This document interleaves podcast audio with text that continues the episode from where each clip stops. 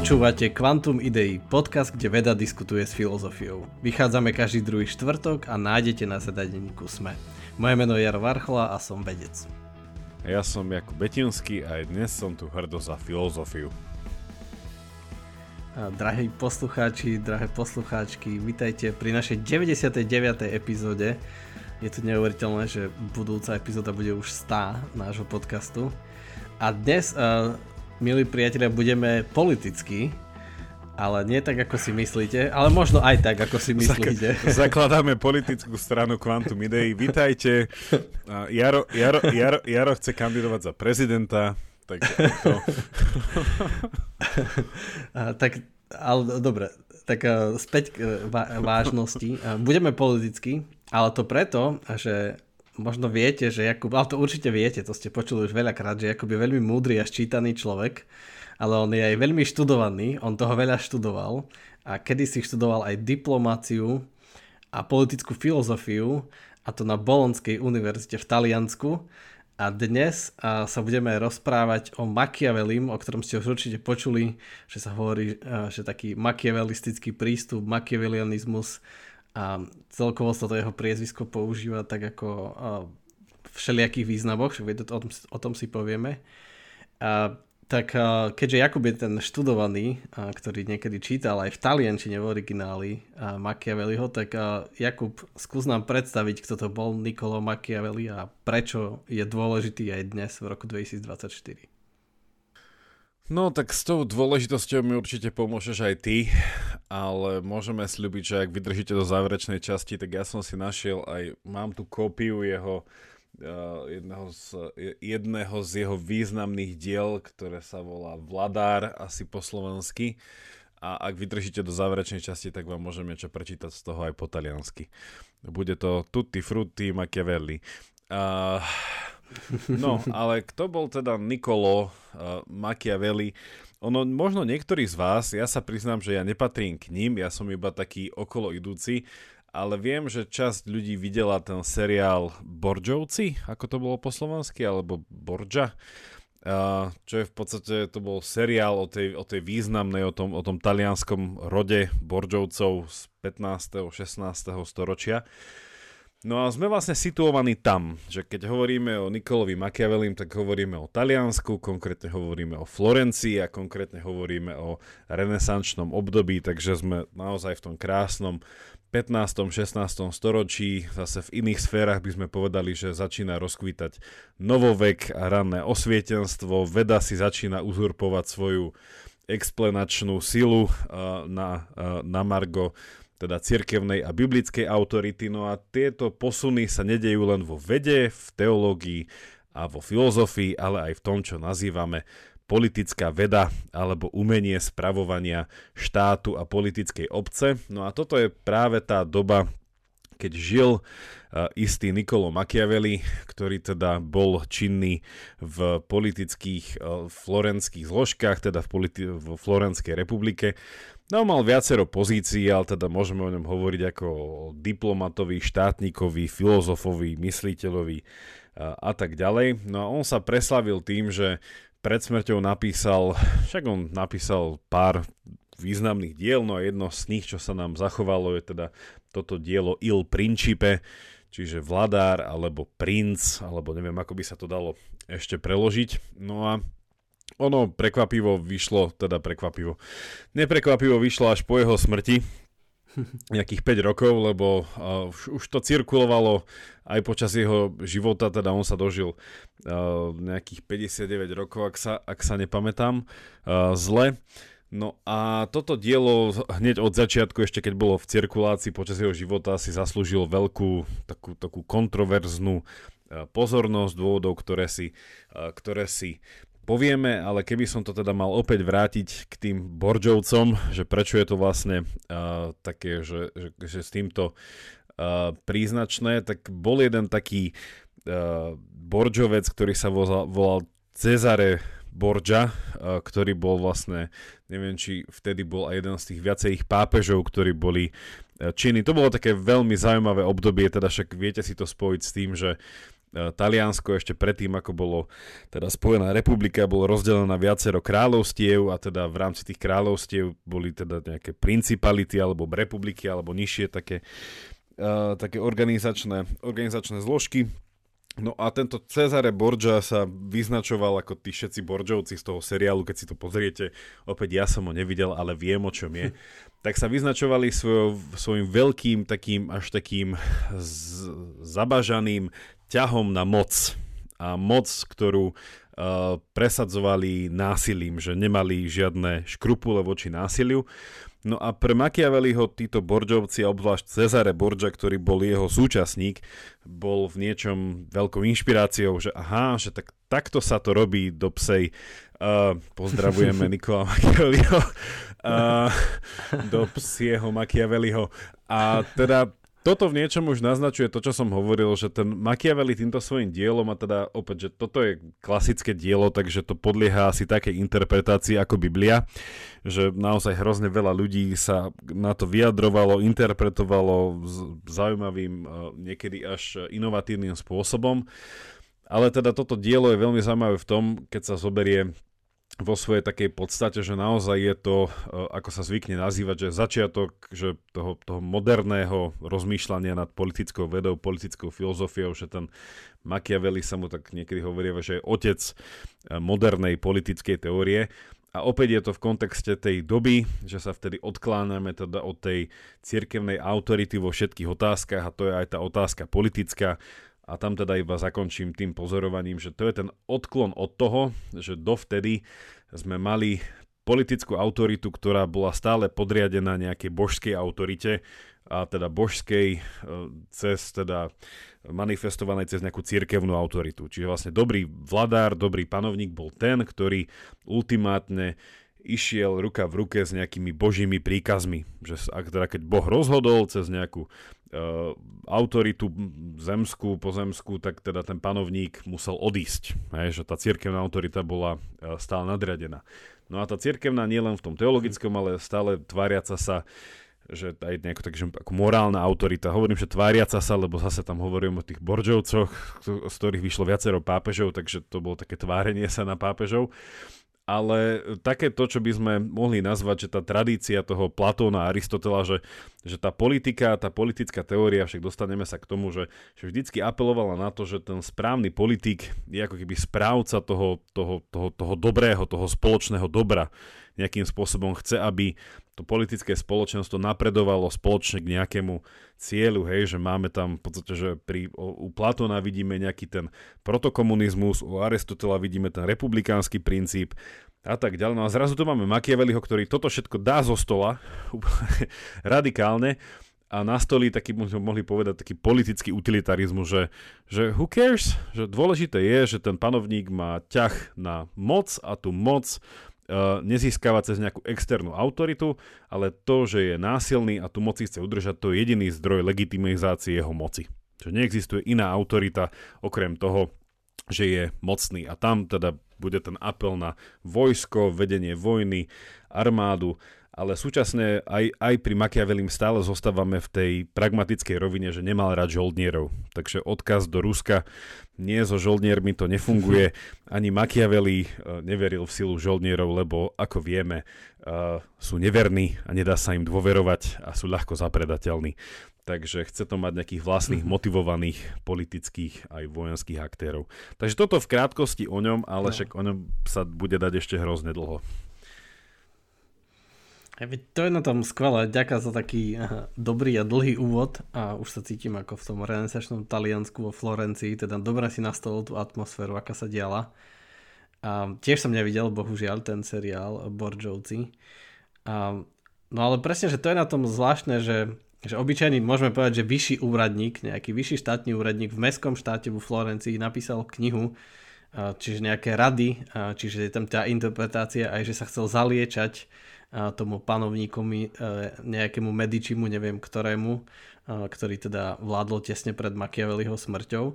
No a napriek tomu, že ani sa to nevydalo a napriek tomu, že nebol nejako významný, tak tá kniha nejak zarezonovala so širším myslením, lebo je stále dodnes aj témou terajšieho podcastu a stále sa číta a spomína. no a to asi, asi presne preto, čo Jakub si spomenul, že oddelil prvýkrát akože tak čierne na bielom to napísal, že vlastne zdrojom autority nie je to, že či ten panovník koná cnosne, alebo že či sa jeho vládnutie páči nejakému božskému princípu, alebo či sa vôbec zhoduje s morálkou, ale zdrojom vlastne jeho autority je moc. Že jediným zdrojom autority je kto má moc, čiže kto má vojsko, kto drží v ruke zbraň, ten má vlastne autoritu. Čiže a to je také šokujúce, ale že možno prečo je to aj dnes také aktuálne, samozrejme my na Slovensku žijeme v temných časoch, tak aj preto sme si asi to vybrali, ale že celkovo nie iba na Slovensku, ale viacerí teraz takí intelektuáli alebo taká stredná vrstva často hovorí, o tých lídroch, ktorí teraz tak akože sú viac a, viditeľní ako Putin, a, Orbán, Trump a, a ďalší takí po svete, že z, znova ako keby návrat k takým silným silným alfa samcom, a, ktorý tak sa tvária tak mačisticky. No a, a to, e, to, ten ich pragmatizmus je v niečom taký taký pripomína Machiavelliho presne, že moc pre moc samotnú, že dobrý panovník je ten, ktorý e, vládne tak, aby si tu moc udržal. Že to je jeho cieľom, nie aby urobil niečo dobré, aby pomohol, a aby, aby, neviem, aby, aby sa jeho občania mali dobre. Nie, kdeže? Že úlohou vládnutia je proste vyhrať ďalšie voľby, že robiť politiku tak, aby som bol stále politikom. Že v niečom je, tá, je, je to akože zvrátené, keď to takto počúvame a dôsledky sú hrozné a, a často ich musíme zažívať ale v niečom to dáva takú, takú zvrátenú logiku však, Jakub, že veď áno, keď som politik, tak robím politiku a politika je proste pragmatická a napriek tomu, že vtedy bola autokracia, tak aj v dnešnej demokracii to v niečom tiež rezonuje a možno ešte viac, lebo, lebo musím znova vyhrať tie voľby, že nikto mi to nedá, že to nejaké, že to nezdedím tú funkciu, ale musím vyhrať. Tak prečo, prečo by som nevládol iba tak, aby som vyhral tie voľby a všetko ostatné je na vedľajšej koleji? Presne, presne ako hovoríš, že na jednej strane vidíme, že ten makiavalizmus je akoby na koni dneska, aj v tej kombinácii s populizmom, nejakými modernými technológiami a tak ďalej, že už tie mená si spomenul. Čiže ono je to v podstate aj u nás v našich domovských reáliách. Je to veľmi dobré, ten makiavalizmus obsiahnutý v tej fráze nebohého politika, ktorý povedal, chcel som povedať z nebohú stranu, ale tá strana ešte nie je neboha ale ktorý teda povedal vyhraj voľby a môže všetko.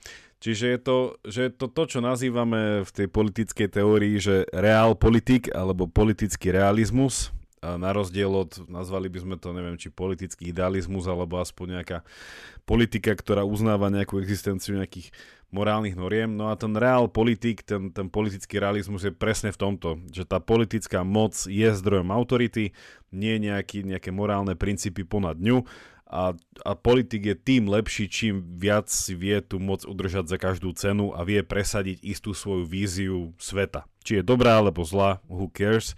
Preto ja som to nazval, že ten makiavalizmus je taký politický utilitarizmus, že tam to naozaj ide o toho, že ako ten vládca vidí, hej, že svoj politický projekt, hej, ak je ambiciózny a je to nejaký, nejaký imperialistický projekt, nech sa páči. Hej, že, že práve naopak, že ten politik, ktorý je v takom, v, takom, v takom duchu anglického konzervativizmu, že neviditeľný, že ani nevie, že je, tak to je ten zlý politik. Že dobrý politik je ten, ktorý je taký fakt, že s tým, s tým ťahom na moc a tú moc si vie nielenže udržať, ale presadzovať aj násilným spôsobom. Že často sa hovorí, že, že, že bol to pra, práve Machiavelli, ktorý v tej, v tej politickej aréne posvetil to známe účel svetí prostriedky. Že, že presne tak, že keď máš, keď máš dobrý účel, dobrý cieľ, dobrú víziu, tak hoci čo. Hej, že tam, tam, keby sme sa začítali do tých vyše 20 kapitol toho, toho vladára, tak tam sú naozaj také fascinujúce perly v zmysle, že prečo sa budeš dohadovať so svojím nepriateľom, keď ho môžeš zabiť?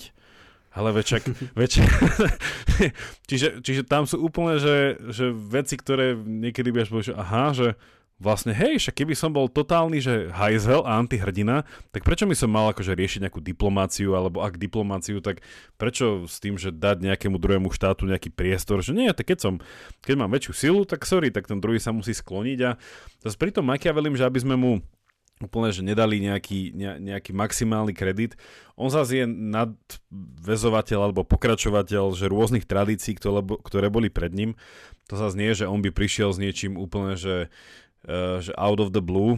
On eh, v podstate, že máme už pred ním, a teda hlavne v antike, eh, máme príklady, že, že, že to, čo on na jednej strane oponuje, to je ten, naši posluchači to určite poznajú, je, ten, je tá, tá známa postava Antigony zo, zo Sofoklovej hry Antigona, kde Antigona teda nepočúva hlas svojho, tak sa teraz nemýlim, strýka, kráľa, ktorý teda jej zakázal, aby pochovala svojho brata, ale on povie, že nie, že ona hovorí, že nie, že musíme ho pochovať, lebo je nejaký zákon, ktorý je ponad ten politický zákon, ponad tú politickú prax.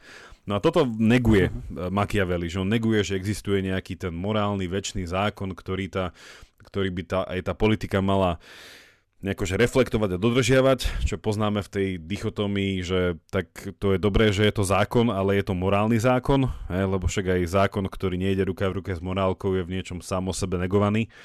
A toto zase nadvezuje na tú tradíciu Platóna, že už sme to tu dávno mali, že Platón mal tie dve známe postavy vo svojich, vo svojich dielach. Jeden sa volal Kalikles a druhý sa volal Trasimachos. A jeden bol v tom dialogu uh, Gorgias hlavne, a teda Trasimachos bola jeden z hlavných postav toho dialogu teda hlavného toho politického, politicko-teoretického, politicko-filozofického dialogu Republika alebo Ústava.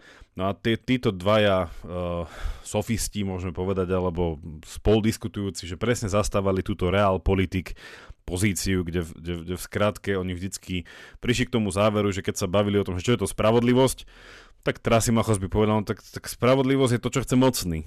Hej, že, že spravodlivosť je výsada mocných a to by išlo zase ruka v ruke s tým antickým pozorovaním, že spravodlivosť je uh, uh, že to, čo v podstate že mocní chcú hej, a vždycky slabí musia trpiť, tr- trpieť to, čo musia. Hej, že, že toto bolo to vnímanie spravodlivosti pred Antigonou. A potom až prišla tá Antigona, do toho prišla uh, neviem, tá biblická, židovsko-kresťanská tradícia a tak ďalej a tak ďalej. Potom prišla do toho stredovek, scholastika, no a potom zrazu bum, renesancia.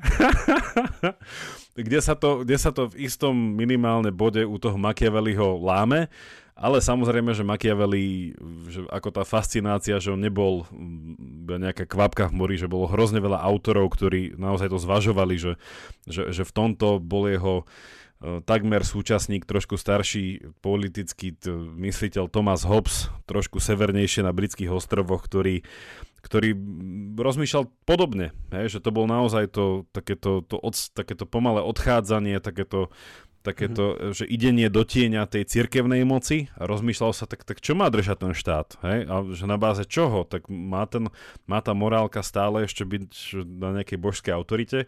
A Machiavelli stále, tro, akože on tam ešte Boha ešte spomínal v tom diele, že to nie je také, že by to bol nejaký úplný antikrist, ale už to išlo pomaly, pomaly, pomaly do úzadia, že môžeme povedať, že toto dielo že je významné svojou odvahou a svojou integritou a svojou tou konzistentnosťou, že on to povedal a išiel do dôsledkov.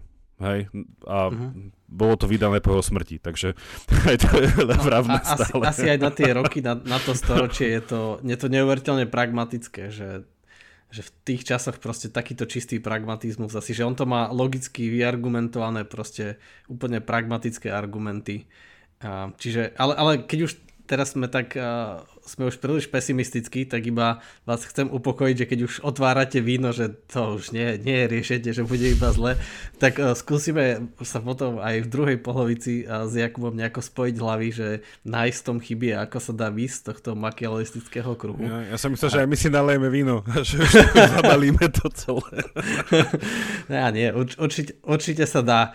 Čiže na taký príklad presne, že čo, čo tak rezonuje aj s dneškom, že Machiavelli tam úplne takto napriamo dáva, že radí tomu hypotetickému, teda polohypotetickému, lebo to má na mysli nejakého konkrétneho asi, toho Medičiho, že mu radí, že keď je napríklad, že mu protestujú pred tou radnicou nejakí občania, tak teraz má viac možností, čo môže urobiť. Môže výsť medzi nich a spýtať sa, čo ich trápi, môže nejakých zajať vpredu a dať ich zabiť, aby sa zľakli. A on presne, a tu, tu vidno ten úplne rídzy pragmatizmus, že, že že on Machiavelli úplne zamietne, že nie, že zlé riešenie je zabiť. Nie, vôbec nie. Že možno, ale nie tak ako, že hneď, že si môžeme urobiť na tým morálny súd. Nie. Zlé riešenie je také, ktoré bude viesť k väčšej zbure a dobré riešenie je také, ktoré potlačí nejakú tú vzburu.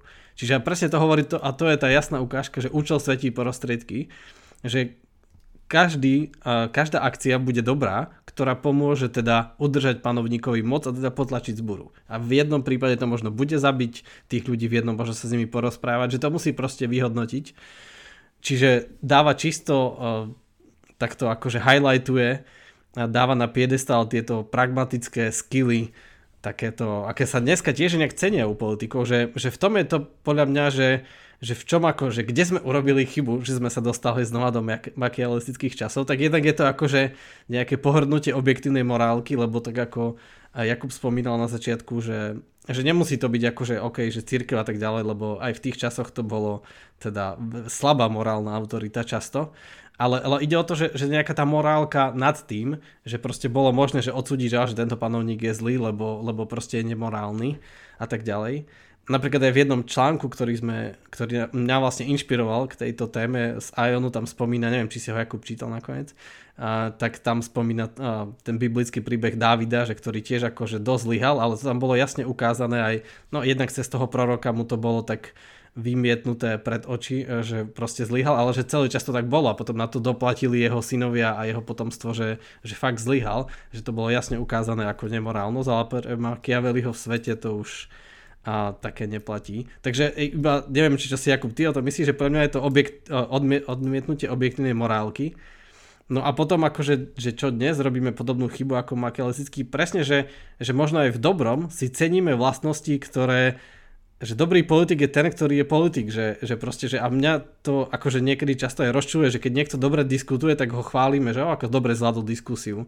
A najviac ma zlostia samozrejme politickí marketéri, a títo, lebo títo presne, oni vyzdvihnú, nepozerajú na obsah, ale vyzdvihnú tý, tú formu. No a potom nás sa presne sa čudujeme, že sa dostaneme do takých časov, keď si proste ceníme formu a nie obsah, že, že kto zvláda tú pragmatickú politiku, že, že kto vyhrá diskusiu, nie že čo je obsahom toho, čo povie, ale kto ju vyhrá, kto proste narába tak a to, to si ozaj ceníme, že to má niekedy až zarazí, že ako niekto na takých temných politikov proste povie, že ale on je aký šikovný, že aký dobrý politik, že ak dobre to zvládajú. Že to už je takéto, no použiť slovo dobrý na takých zlých politikov je proste, je to ťažké. No tak je to taká relativizácia morálky a politickej morálky. Áno, ja, ja, som, ja som to už povedal, ale iba to zopakujem s trošku viacej detailom, i keď a i keď neviem presne meno toho politika, ale snažil som sa to vygoogliť. A to radšej, radšej a, nemenujme. Ale, ale nemenujme, ale tak ten, ten, tento je dosť starý na to, aby nám to odpustil, ale to som chcel ukázať ten príklad. To bol taký vtip, ktorý raz rozprával uh, uh, Sir Roger Scruton, keď sa ho pýtali, že ktorý je jeho obľúbený politik. A vtedy povedal nejaké, nejaké meno nejakého politika z neviem, či z 19. storočia, nejaký tiež nejaký, ja neviem, vymyslím si nejaký Sir Arthur Canberry, hej? A, a vtedy sa pýtali, že, že, že kto? No povedal, no presne, lebo v živote o ňom nikto nepočul, že to je ten skvelý politik, ktorý sa riadil nejakými, lebo však v rámci teda toho anglického common law britského, takže vra, riadil sa nejaký tými tými zásadami, ktoré boli v rámci pokračovania nejakých, e, nejakej, nejakého spravovania krajiny, jednoducho zabezpečil nejaký pokoj a ľudia o ňom ani nevedeli. Hej? A to bol ten dobrý politik, z ktorého sa dozvedieme až, až z politických, historických análov, že aha, že vtedy tam bol takýto a v živote sme ho nepočuli, lebo nechodil na barikády.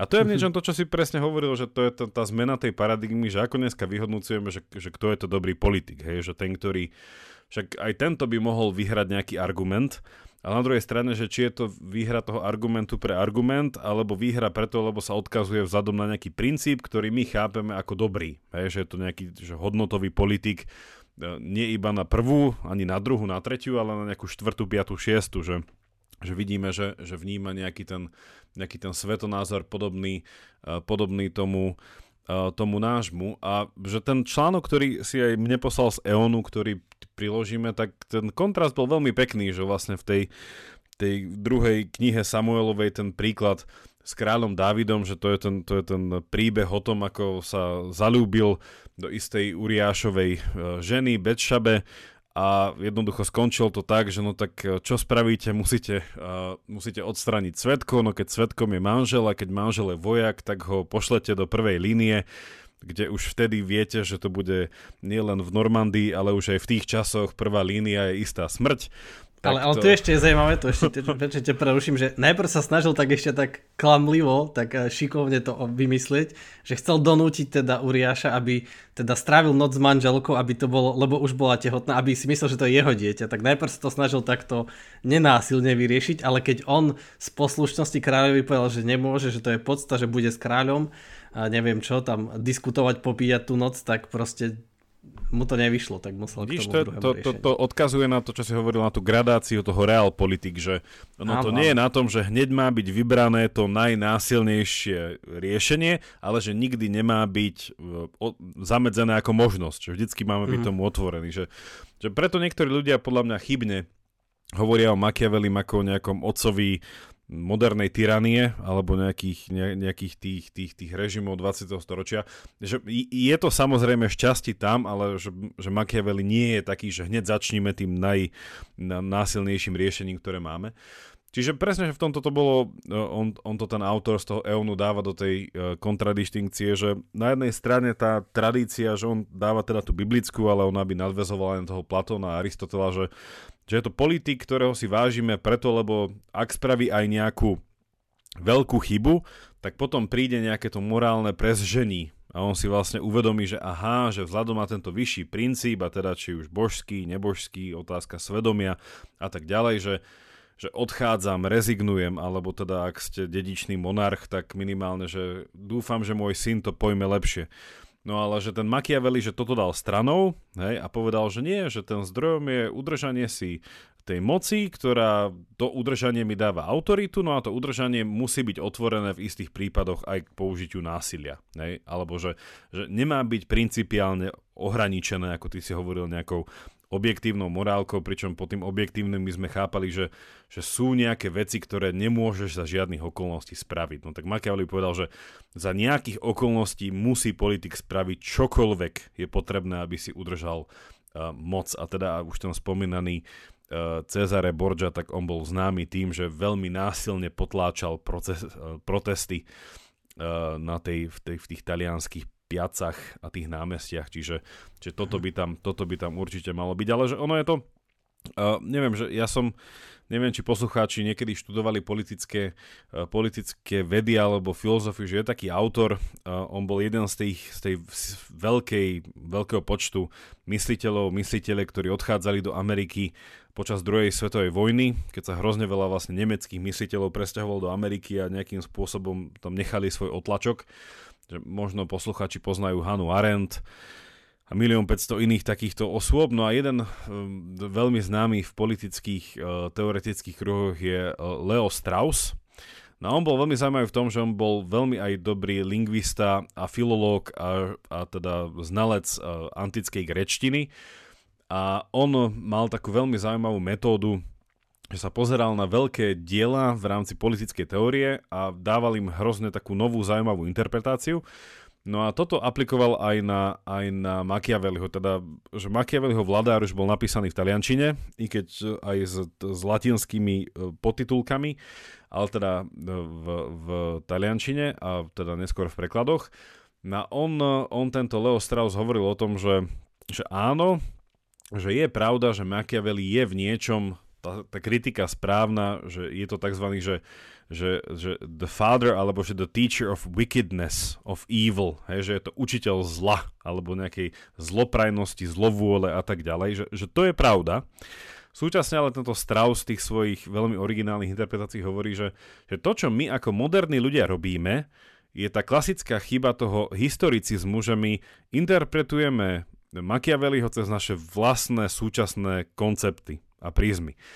A jasné, že je pravdivé povedať, že účel svetí prostriedky a že na dnešnú dobu by to bol jednoducho v niečom zástanca, ja neviem, politiky, nacistického režimu a tyranii a tak ďalej.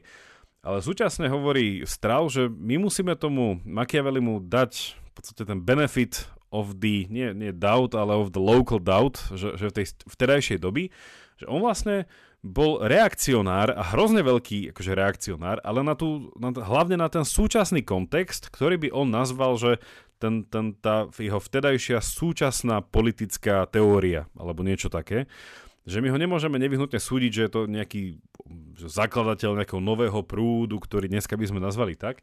No a keď sa pozrieme na to, že čo on kritizoval, že vyznie menej radikálne, ako by sa to zdalo. Hej, že on naozaj, že, že, tá, tá, že tie spory, v ktorých on vtedy dominoval, že to bol naozaj pozeranie sa na to, že či je to církev, alebo štát, alebo teda panovník. A hovorím, že, že potom o, o nejakých pár desaťročí to máme v Tomasovi Hobsovi v tej jeho knižke Leviatan, kde ten Leviatan, ten, ten, ten veľký politický konštrukt, ktorý ako, tá, a, ako ten vladár má v rukách aj meč, aj tú, aj tú, aj tú cirkevnú berlu, že je to, to, to, to už to súbitie toho cirkevného a štátneho, tak Machiavelli je v niečom ten naozaj ten, ten, ten dobový reakcionár na to, že už tá doba bola pregnantná a plná na to, že už sa to nedalo inak chápať. Hej, že sa to vyčerpalo, súčasne ako v tej vede sa to vyčerpalo, vo, vo filozofii sa to vyčerpalo, máme tam Descartes, máme tam Newtona, máme tam Galilea, máme všetko, a máme tam Machiavelliho. Hej? A nikto by nepovedal Newtonovi a Galileovi, že no, že oni učili zlo vo vede, že musíme sa od, že musíme pri, ísť pred od Aristotela a, a týchto geocentrizmov a neviem čoho, že jednoducho, že tento Leo Strauss, aby som to ukončil, chcel byť trošku taký, uh, uh, taký, taký priaznivejší k tomu Machiavellimu a povedať mi, že, že on bol hlavne dieťa svojej doby a ten odpor, ktorý v tom diele dal, že prevažne chcel byť naozaj že odpor k tomu až prílišnému, škrupulóznemu tomu spätiu toho politického a cirkevného, hej, že, že na jednej strane. Ale nechal by tam všetko to, čo dneska stále vnímame pod tým slovičkom makiavelizmus. Hej. No akože tu by som to veľmi nespájal, ale pozor s Newtonom, lebo Newton vymyslel teóriu, ktorá fungovala, zatiaľ čo Machiavelliho teória funguje iba pre jedného človeka, pre vládára, pre všetkých ostatných nefunguje. Všetci ešte pre úzky kruh, ešte pre úzky kruh podaných, no tak nemusia No ale aj ty sú, aj ty sú, keď ten vladár taký šikovný a keď je všetko na jeho kvalitách, tak aj ty sú vždy ohrození tak ako neviem, Stalinový podriadený a tak, lebo sa môžu veľmi rýchlo vymeniť a upadnúť do nepriazne. A čiže ne, ne, nefunguje to. Čiže to by som nedával, ale však možno to tak Strauss nedáva. Ale ozaj súhlasím, že, že môže byť. A dokonca jedna je aj taká šokujúca interpretácia, ktorá by všetko postavila na hlavu.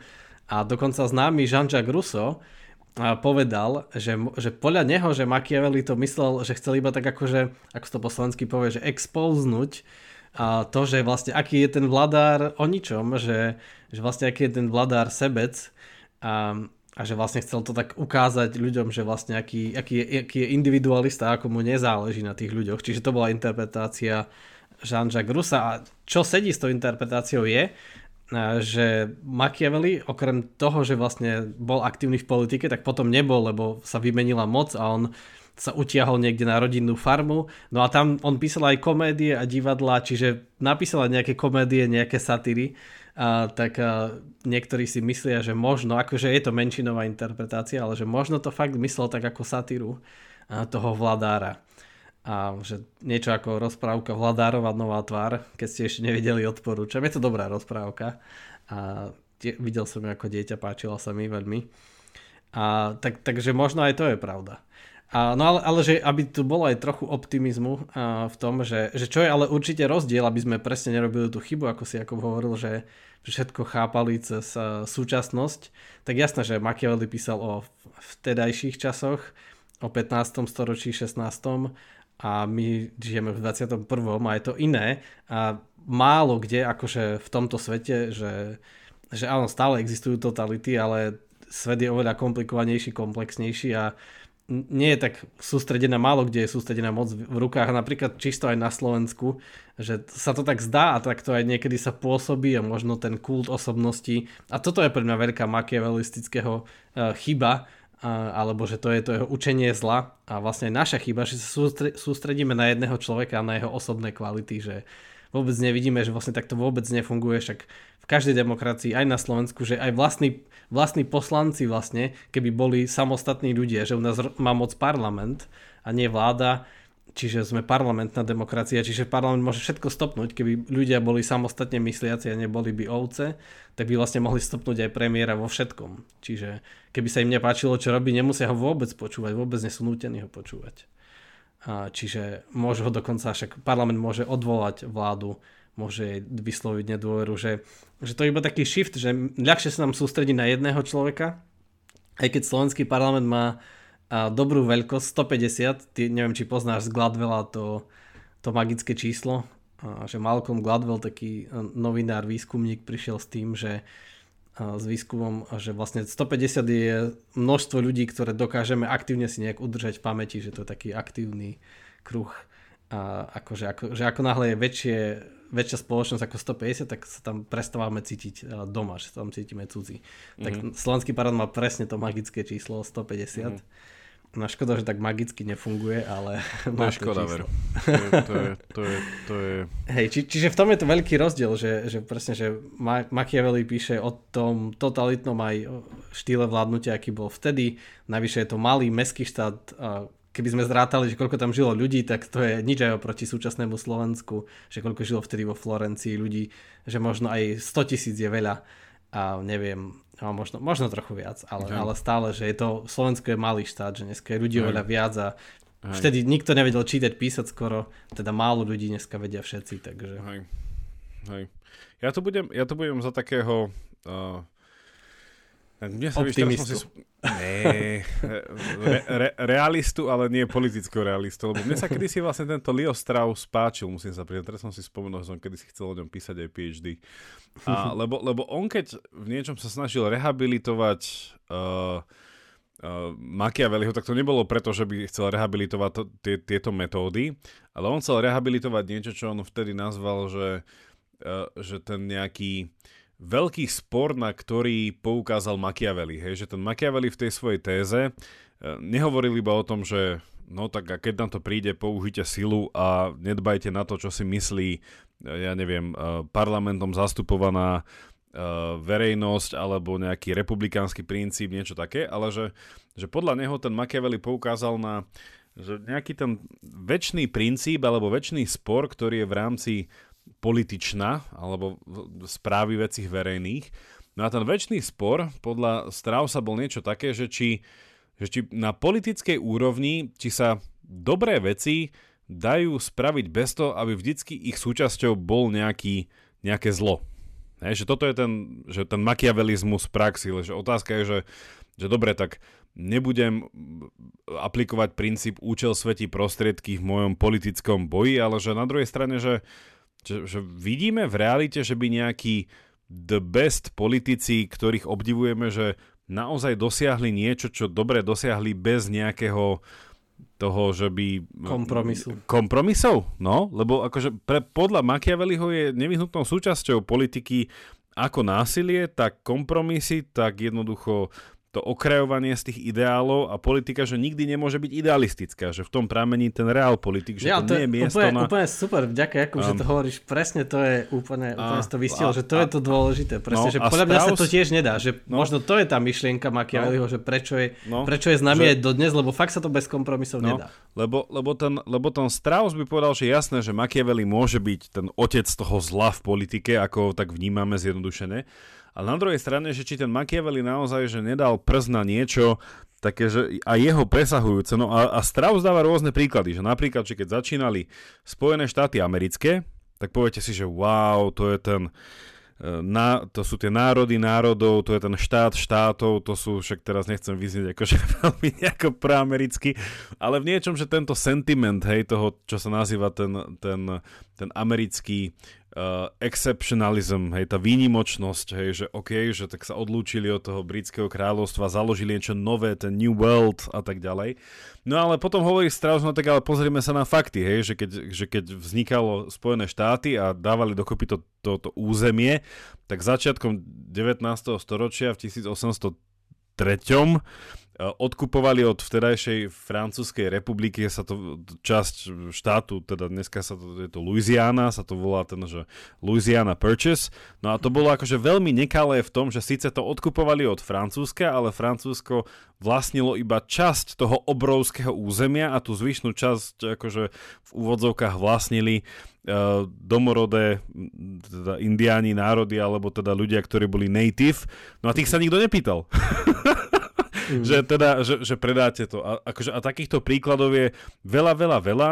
Vie, vieme to dať aj na Slovensku, tak dobre, tak Slovenská republika, často sa hovorí, že to bola tá Velvet Revolution bez preliatia kvapky krvi, to bola tá revolúcia, ktorá bola naozaj demokratická. No a potom, akože to je dobré, to môže nejaký pozorovateľ mimo Slovenska, no a potom sa pozrieme na vlastné reálie a pozrieme sa, dobre, Mečiar, e, celé, akože tá, tá klúpa okolo neho, mečiarovské privatizácie, elektrá a tak ďalej, poviete si, že fúha, kiež by možno trošku zabojovali, že aspoň kvapku krvi, keby tam niekto prelial. A toto je v niečom tá otázka, že áno, že ty si to podľa mňa e, dobre koncipoval, že na jednej strane ten makiavelizmus je, že to, ako sme to popísali, že, že, že máme naozaj obdivovať tých silných lídrov, ktorí nejakým spôsobom, že robia tie neohľadúplné rozhodnutia preto, aby dali do popredia záujem krajiny, hej, a tak ďalej, a tak ďalej, že až taký ten nejaký populistický mačizmus, že, že je toto makiavelizmus, alebo na druhej strane, že či je tá Machiavelliho dilema naozaj tá morálna dilema, že či sa politika dá robiť, tak povediať, že morálne čisto. Hej, že to, čo by aj, viem, že aj na Slovensku sa to riešilo, že že, že kde sú tí, že tí morálni demokrati, alebo to slušné Slovensko, alebo tá slušná politika, že a potom tí ľudia idú do parlamentu, alebo dostanú sa na nejakej strane a hája záujmy ľudí, lebo sú za ľudí a potom nie sú. A, a, a potom si povieme, že, že prečo skončili, lebo, lebo neuchopili tú moc. Hej, lebo nevedeli hrať tú politiku mocensky. A, teda, že, že, a toto je v niečom tá veľmi zaujímavá tá, no tá, to, tak tá, sa to presne no. zacikluje, no. že ako z toho von. No, no ako z to, presne, ako z toho von, že, že či, no, že a že, no lebo ono je to teraz presne, že... na teba povedať ako z toho von, lebo ty si chcel zakončiť on, ono je, to pragma, ono je to pragmaticky aj postavené, že vlastne z princípu, z toho, ako to matematicky funguje, že vlastne cieľom je kompromis. E, že, lebo je to stále potrebuje človek na, na väčšinu 76 individuálnych hlasov, tak sa musia dohodnúť a málo kedy sa stáva, akože stalo sa už asi raz v histórii Slovenska, že bola jednofarebná vláda, čiže z jednej strany, ale vždy je to viac strán, čiže vždy ten človek musí poľaviť z, z ideálov, že aj keď niekto je presvedčený o tom napríklad, že neviem, že čisto by to bola vedecká vec proste, aj nejaká vedecká strana, akože vymyslíme si. A tí ľudia proste vedia, že to je, určite je to tak, ale aj tak, ale keď majú iba 20 hlasov, aj tak budú musieť urobiť kompromis a oni vedia, že to je nesprávne, Čiže dajme tomu, že ja viem, že dávam taký ad absurdum príklad, že nejaká vedecká vec, ale niekedy sa aj o takých hlasuje, že proste je, je úplne jasné ako facka, že to je tak, ale aj tak človek vie, že to je nesprávne, ale musí za to hlasovať, lebo to je ten kompromis na to, aby to získalo 76 hlasov, lebo čo z toho, že keď vie 20 ľudí, že ako to je, stále treba hľadať kompromis, čiže vlastne z princípu sa musí poľaviť z tých ideálov, keď je skoro, akože mal by sa snažiť, áno, však z princípu snažíme sa presvedčiť iných, ale nemáme väčší čas, sme pod časovou tiesňou a tak a musíme to proste nejako schváliť, tak urobíme nejaký kompromis, čiže neideálne riešenia. A presne potom je to také, že, že tak ako je politika postavená, tak potom tí ľudia musia robiť kompromisy a potom sa v niečom zdiskreditujú. A, no. Čiže nevyhnutne, no. ako keby nevyhnutne, lebo, lebo môže byť ten premiér, ja neviem, že najcnostnejší, najideálnejší človek, ale pokiaľ nemá, pokiaľ chce niečo urobiť, aspoň trochu, že nechce nič neschváliť za, za 4 roky, a, tak, a nemá tam 76 rovnako cnostných múdrych ľudí, tak bude musieť urobiť kompromisy a teda pod jeho vládou budú veci, ktoré podľa samého neho nie sú ideálne. Čiže a to je presne to hm. absurdné, že prečo napríklad keď sa ma niekto spýta, že čo by si ty nešiel do politiky, no presne preto, lebo proste tam sa nedá, že keby človek neviem čo, že ideálne riešenia mal, tak nedá sa, proste buduje pod jeho menom pripísané neideálne, že no, no a to a je toto, také, že a, a, a, a toto preto je zaujímavé v tom, že táto nazvime to Machiavelliho dilema je, je stará v niečom ako mudrovanie o politike samotné, že presne toto riešil Platón vo svojej republike, že, že či naozaj tá spravodlivosť, ktorú politika má hájiť, je dostupná, možná, dosiahnutelná a či naozaj, že nie je spravodlivosť iba vecou silných. Potom do toho prišiel náboženský narratív, ktorý teda potom akože súčasne s tým a predtým, ktorý povedal, že áno, je to blbé, ale spravodlivosť je vecou posmrtného života a väčšného súdu, čiže oplatí sa byť spravodlivý, teda odpoved na tú Platonovú, teda Sokratovú otázku, že oplatí sa byť spravodlivý už počas života, keď vidíme, že nespravodlivým sa viacej darí, tak tá náboženská odpoveď bola, že áno, lebo po smrti sa to vyrovná, tie väčšie váhy a tak ďalej, hej, že tá spravodlivosť sa ne, ne, nevyhnutne ťahá do posmrtného života. Ale že, že v tomto podľa mňa, že aj Slovensko je plné, plné úplne, že pregnantných príkladov, že, že, že to boli tie otázky, že či napríklad sa môže rokovať s fašistami alebo hlasovať s fašistami. Hej, že to bolo presne to, že ja mám nejakú politickú agendu, chcem ju pretlačiť, nemám, ako si povedal, dostatočne veľa hlasov, lebo to jednoducho to nepustí. A teraz čo? Poviem si, že ja som principiálny politik, s nimi ani len si nebudem dávať kávu, to božne sa rozprávať ani hlasovať, tak mi to neprejde. Potom príde niekto, kto s nimi zahlasuje, poviem, že fú, ty sviniar, ale prejde mu to. Mm. Hej, alebo že poviem, že to je neslušný človek a tak ďalej. Alebo hej, že ďalší príklad z našich slovenských reálí, celé kultúrno-etické vojny. Hej, poviem si, že no dobre, tak tak ja teraz potrebujem kompromis, tak neotvorím túto palčivú tému, hej. Ale moji voliči ma ukrižujú a možno sa už nedostanem akože v druhom volebnom období, lebo som akože nedeliveroval na moje prísľuby, hej, na, na čokoľvek. A potom si poviem, že tak, tak čo, tak robím dobrú vec a tým pádom nevyhnutne sa mám vy autovať z toho politického života preto, lebo som principiálny, alebo ako by povedal Machiavelli, politika je a priorne neprincipiálna záležitosť. Že v politike sa nedá byť principiálny až do tej miery, že fakt je to amorálna vec. Hej, že, tá, že, že politika... A teraz som si spomenul, že, že ja keď som študoval na Boloni, tak ja som vtedy organizoval jednu diskusiu a ja som bol vtedy mladý, hlúpy a naivný a k týmto témam som, k týmto témam som vtedy pristupoval úplne, že tak, že poprvýkrát a tá, tá, tá diskusia, ktorú sme organizovali, tam bol môj dvaja moji školitelia, vtedy ešte neboli, ale potom boli. A jeden bol, jeden bol sociológ a druhý bol politický filozof. A téma tej diskusie bola, že, že či je politika morálnou záležitosťou. V zmysle, že to bola presne táto mm-hmm. makiaveliovská otázka, že, že či vôbec rozprávať o nejakej morálke, zásadách, princípoch a svedomí v rámci politického remesla, že či to nie je úplne, že, že, že, že zlý, zlé ihrisko. Hej, mm. že to je, keby si ešte hral tenis a, zob- a zoberieš si akože hokejku. Že to je, mm. keby si šiel do parlamentu a zoberieš si so sebou morálny kompas. Hej, a, že, a to, to bola tá otázka. No oni teda, no. a oni teda sa snažili, tí moji e, profesori, akože argumentovať, že, že áno, že tá politika musí mať aspoň nejaké základné morálno, ale ako aj ty si dobre povedal, ono sa to nezdá, ale minimálne v tom súčasnom politickom nastavení to záleží na jednej strane od toho morálneho nastavenia toho politika, ale ešte viac od morálneho nastavenia tých zástupcov, ktorých ten politik zastupuje. A tí, keď to nemajú, tak ten politik si neškrtne, že to môže byť to, ten ani len čo. Hlavne teda v tom zastupiteľskom republikánskom modeli, ktorý máme dnes. Takže vlastne je to na nás. Hej? Že, mm-hmm. že kvôli nám sa nedarí tým principiálnym politikom, nie makiavelistického strihu. No a máme jednoduché riešenie. Stačí proste dať do akcie morálne kompasy, poslať ľuďom domov poštou morálne kompasy a už to bude fungovať. Ja som myslel, že spomenieš Patreon. Aj to je riešenie. Ale, ale áno, už sme, už, sme, už sme sa rozrozprávali dlho. Ale, ale je, je super, akože že nečakal som, že budeme mať k tomu toľko čo povedať. Ale mne sa úplne páči, že ako, to som chcel už iba posledný point povedať, a Jakub úplne to tak akože nahral k tomu, že ako povedal sám o sebe, že, je, že bol naivný, hlúpy a mladý, tak presne toto je najdôležitejšia vlastnosť všetkých politikov a vlastne je seba reflexia. Že keď vidíme, že nejaký človek nemá seba reflexiu, v živote by som ho nevolil a neuvažoval o ňom že presne ja som robil, čo sa týka politiky, mnohé chyby. Jedna z najväčších bola, že som veľa čítal politických komentátorov. Už to nerobím, bola to chyba.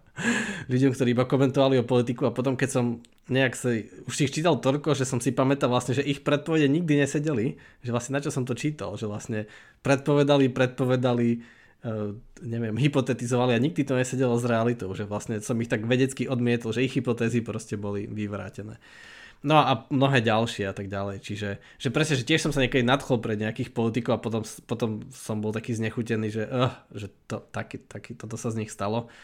A, tak hej, to je, teraz už si tak nenadchnem. No dobre, ale tak uh, však je riešenie, čiže morálne kompasy sú riešenie, veď o tom aj to Slovensko chcelo, nie, že zaslušné Slovensko, čiže vlastne chcelo ísť proti Machiavellimu, čiže vlastne spojiť morálku, vrátiť morálku do hry presne, že, že majme morálny kompas. A to nám asi najviac prekáža. Veľmi sa mi páči, ako si to dal do frázy, to by ťa mali niekde dať na billboardy, že Jakub Betinský hovorí, že nenoste si morálny kompas do parlamentu. že nechajte doma, to sa mi veľmi páči. Ty, ty, ty, ty normálne chceš, aby som zakončil veľmi cynicky, že, že, že, že, že presne by som videl, že ak kvôli tomu tie pochody za slušné Slovensko zlyhali, lebo, lebo boli nedostatočne makiavelistické. Ale hold to už je asi na inú. Teraz už ideme do tých hlbín, tých vôd, ktoré ani ty, ani ja nemáme uh, úplne radi hey, toho, politi- toho politického komentovania, takže toto necháme, hey, to toto necháme iným. Toto necháme iným. To necháme iným. Uh, tak vďaka, že ste nás dopočúvali až sem. No a teda my pre vás máme takú jednu zaujímavú správu, a teda správu a zároveň ponuku. A to sa viac týka mňa ako Jakuba, ale aj Jakuba sa to trocha týka. A že keď e, nás počúvate a ste naši fanúšici a nachádzate sa v Brne najbližší mesiac, možno mesiac a pol, dajme tomu, že do konca marca, tak ak chcete stretnúť teda asi iba mňa v Brne, ale niekedy v Bratislave aj Jakuba, ale to v Bratislave asi budeme musieť ponúknuť iba patrónom, lebo v Bratislave máme asi veľa, väčšinu poslucháčov. A tak v Brne, keď nám napíšete na Instagram náš, na Quantum Idei, tak sa s vami rád stretnem a s fanúšikmi hocičo. Ale mám teraz taký krátky sabatikál v exile. Sú, áno, súvisí to aj s voľbami, a čiže budem mať viac času a budem sa väčšinu času nachádzať v Brne, tak a ak nás počúvate v Brne, tak sa s vami rád stretnem. No a ešte vám môžem slúbiť, že v záverečnej časti, a, ku ktorej sa dostanete, ak nás podporíte symbolickými 3.14 a budeme ešte viac politicky, ale teda tak akože s ľahkosťou. A tak vás pozývame do záverečnej časti a tešte sa s nami a pozývame vás aj všetkých na 100 epizódu, ktorá bude na budúce. A tak majte sa zatiaľ. Majte sa pekne, tešíme sa na vás v Brne aj v Bratislave a poďme do extra časti, nech už ten Jaro oz- oznámi tú svoju kandidatúru, ja neviem na, akej poli- neviem, neviem na akej úrovni politického spoločenstva, ale sám sa teším, takže poďme na to. Čaute. Nie, nie, to...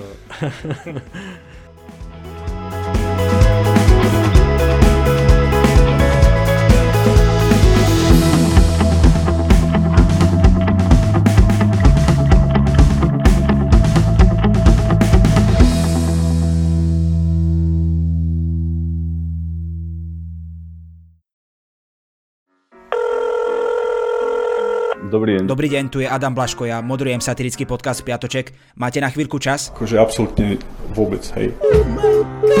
Tak aj takto môže dopadnúť nový piatoček, ale nemusí. No nezistíte to, kým nás nebudete počúvať. Sme satirický podcast, ktorý už pomaly začal politikom robiť vrázky na čele. Špinavé protislovenské prostitútky. Piatoček si môžete vypočuť prekvapivo každý piatok na vašich obľúbených streamovacích platformách. Mne normálne láta z rukou vypadla. A nezabudnite, boskávame vás všade. Dovidenia.